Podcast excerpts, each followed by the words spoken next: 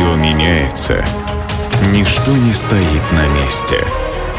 Но иногда простая случайность меняет ход истории. Суть события видна только со временем. Эволюция. Малоизвестный факт. Ни братья Люмьер, ни их ближайший конкурент Томас Эдисон не воспринимали кинематограф как нечто стоящее. Они считали его цирковым аттракционом, который вскоре надоест публике.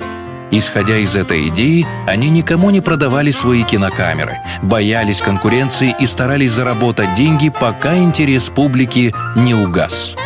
Понять их скепсис несложно. Тогдашние кинокамеры могли снимать только трехминутные ролики.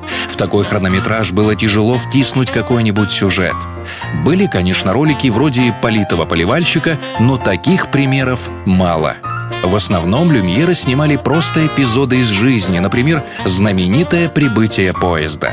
Потенциал нового вида искусства помогли разглядеть творческие люди и случай – Сегодня мы расскажем о том, как случайная поломка и творческое мышление привели к появлению спецэффектов.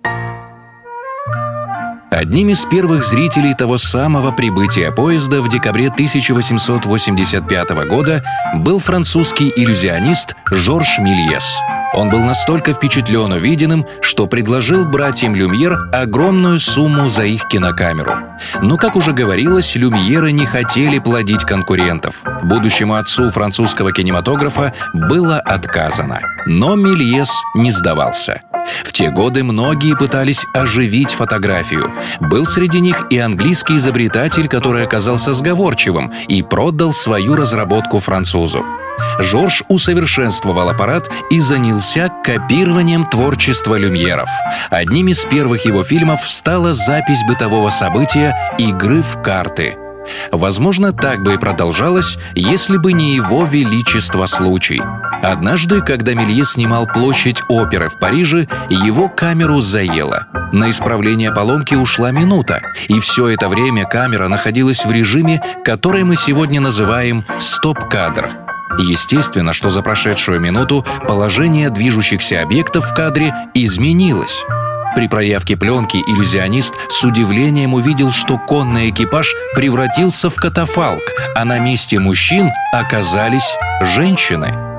Так родился первый в истории спецэффект, а фокусник сразу понял, что эффект стоп-кадра можно использовать при создании иллюзии в кино – в 1896 году Мельес, используя этот прием, снял трехминутный ролик «Исчезновение дамы», а позже первый фэнтези «Замок дьявола».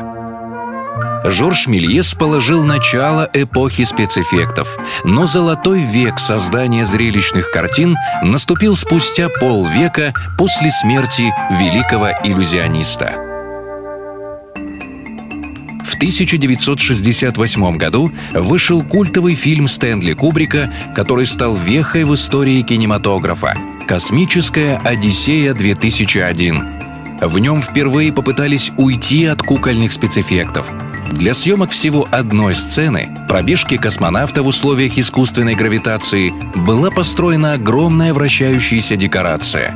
Кубрику денег не жалели – но менее именитым режиссерам приходилось, что называется, выкручиваться. Спустя еще 10 лет начинающий режиссер Джордж Лукас был вынужден, как и Мельес, выдумывать новые способы съемок, чтобы впечатлить зрителя. И ему это удалось. Сегодня нам трудно поверить в то, что первые «Звездные войны» были сняты без применения компьютерной графики.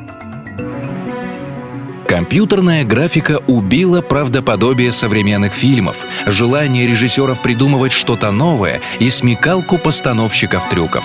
Но память жива, и люди до сих пор любят «Звездные войны», «Первого Терминатора» и «Робокопа», «Путешествий Симбада» и «Кинг-Конга» 1976 года – и неудивительно, что фильм «Повелитель времени», который получил премию «Оскар» за лучшие визуальные эффекты в 2012 году, посвящен случайному создателю первого спецэффекта – великому иллюзионисту кино Жоржу Мельесу.